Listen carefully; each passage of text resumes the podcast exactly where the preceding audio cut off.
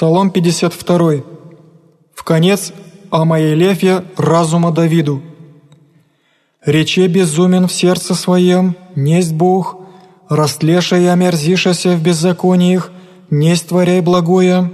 Бог с небесе приничи на сыны человеческие, видите, аще есть разумевая, или взыская Бога, все уклонишися в купе непотребне быша, несть творя благое, несть до единого, не ли уразумеют все делающие беззакония, снедающие люди моя в снеть хлеба,